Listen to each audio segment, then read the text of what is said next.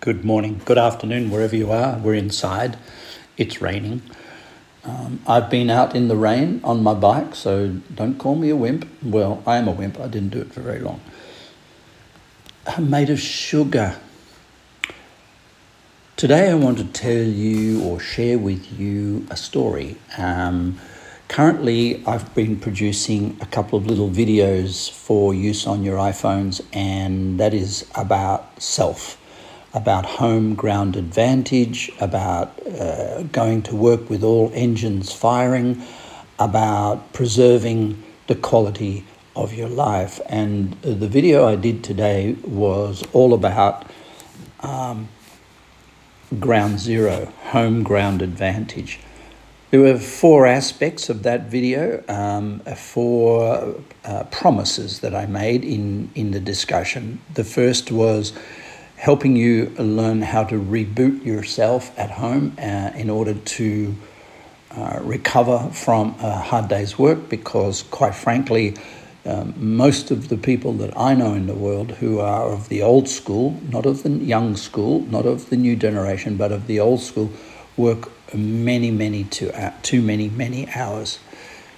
Um, the second part was about home self. Who are you and can you reconnect to that at home? The third part was about home environment, and the fourth was about home life. I want to just, I think it's really interesting when we come to the topic of um, uh, life, work-life balance, that people sort of align with different teachings about how it's best to rebalance themselves, what it's best to do. And we quite often trust the most ugly of all, which is how we feel.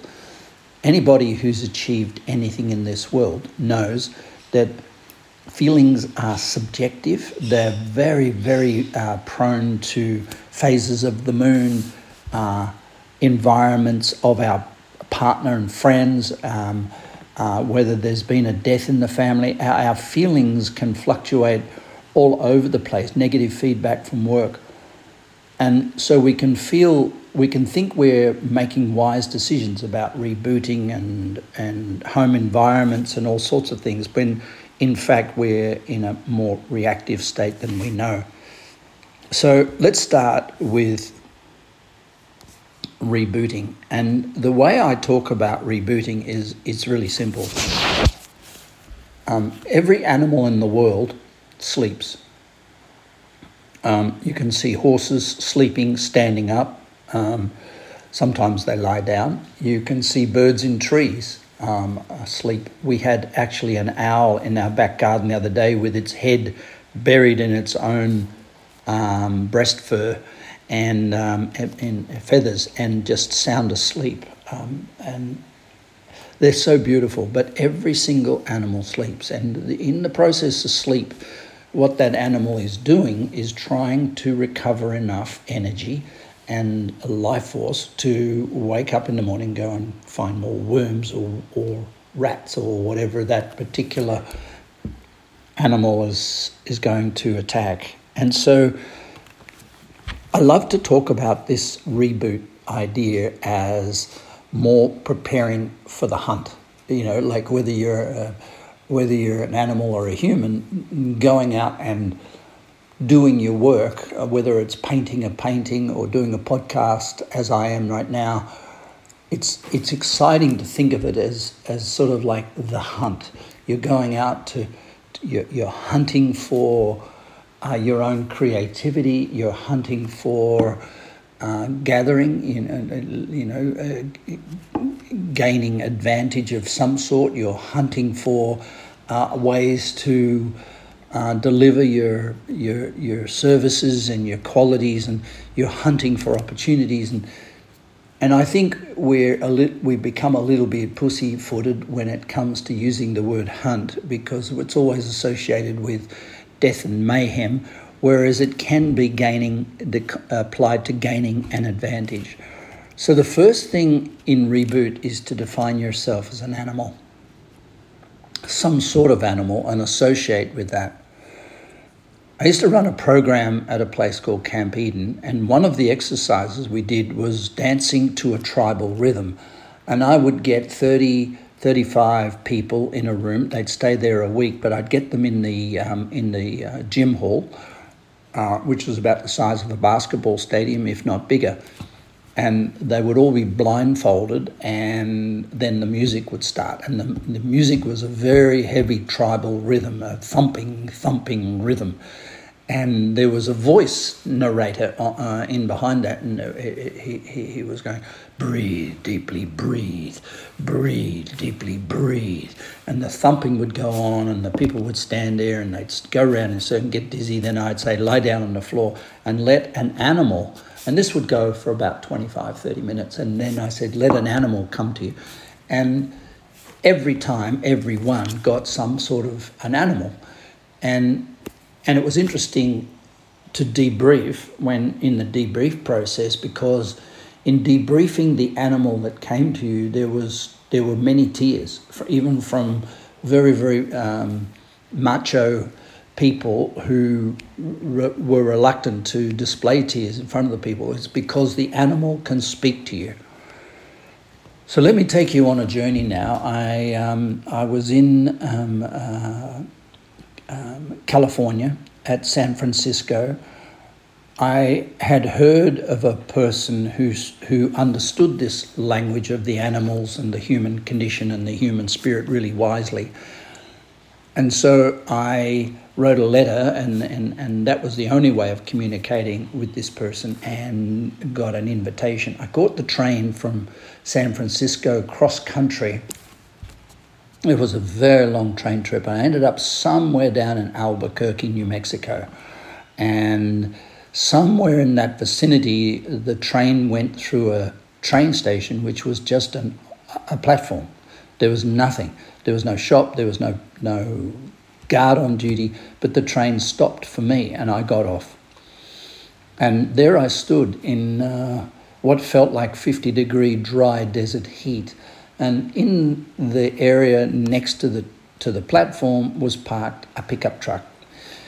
And out of this pickup truck stepped um, a Native American man, uh, First Nation person, uh, long, long grey, grey black hair, um, heavy, heavy body, heavy walk, um, ten-gallon hat on his head, Um, you know, keeping the sun off, and and he he welcomed me and embraced me as his guest.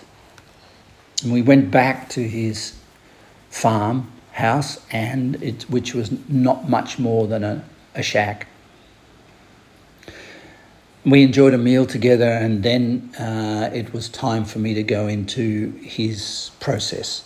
This process took forty-eight hours, and there were all sorts of things went on, including using the eagle's feathers and a claw and a skull and and uh, candles and smoking very large things, which I suspect weren't tobacco. But anyway, we we were there for a long period of time, and I ended up in a in a dentist, what I would describe as a dentist chair. And I was uh, I laid back in this dentist chair, and my arms were strapped to the chair, and my feet were strapped to the chair. In this really remote, isolated place, it's very frightening. I was blindfolded, and then I was taken on a hypnotic trip, and in that hypnotic trip, the voice of uh, the teacher took me on a journey down into my animal self. And I can swear, as I sit here now doing this podcast, I actually embodied the animal. Now, the more I did that, the more I understood my constitution, the more I understood my primal, let's say, driving forces. It was a long session, and I ended up staying there the rest of the week, uh, just walking around the farm, uh, dodging rattlesnakes and helping put up a fence or two, and, and just uh, sharing the space with this beautiful human being. But I was changed. It changed me forever, and it, what it changed about me is the understanding that I know there's an animal inside all of us. We are evolved from our single cell up through the concept of a of a multi-cell being, and through the concept of a uh, amphibian to reptilian to a human to a reptilian to a mammalian, from a human mammalian to a human to a human to a spiritual. And as we evolve up through those steps, got to, should, need to, want to, desire to, choose to, love to, we, although we can resonate and tune in by our consciousness to um, to one of those levels of thought, each of those levels is always available. Our got to self is nothing more than a the binary nature of the on-off switch of a single cell organism, which is, uh, as you well know, uh, the concept of computer code. Um, And and it only has two choices: fight, flight. So in a, in, in in when when we're operating in a got to space, we're operating in our animal nature, and when we're in our should uh, level, we're operating in our, our amphibian, and um, and and the, and the list goes on all the way up. So when you hear people un- mis- misunderstand Buddhist teaching that you get reborn as an animal if you, when you leave this planet, you get reborn as an animal if you've done cruelty, it's not actually what they mean. What they mean is you get reborn at the level of consciousness with which you live this life. So if you're a should person, you get reborn into should. And that's understandable. It's not punishment, it's just you haven't evolved. And there are seven areas of life, and it's the lowest of the seven that we uh, we define as your real consciousness.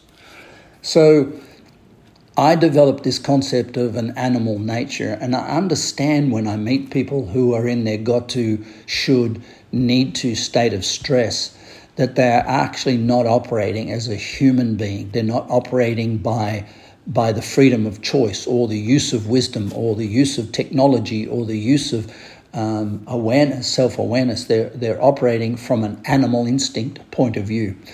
Um, this is sort of where we talk about gut feel, and we talk about um, people operating reactively, and uh, ultimately it all leads to the one word, which is when we're under stress, we're in a got to, should, or need to place. That's called stress.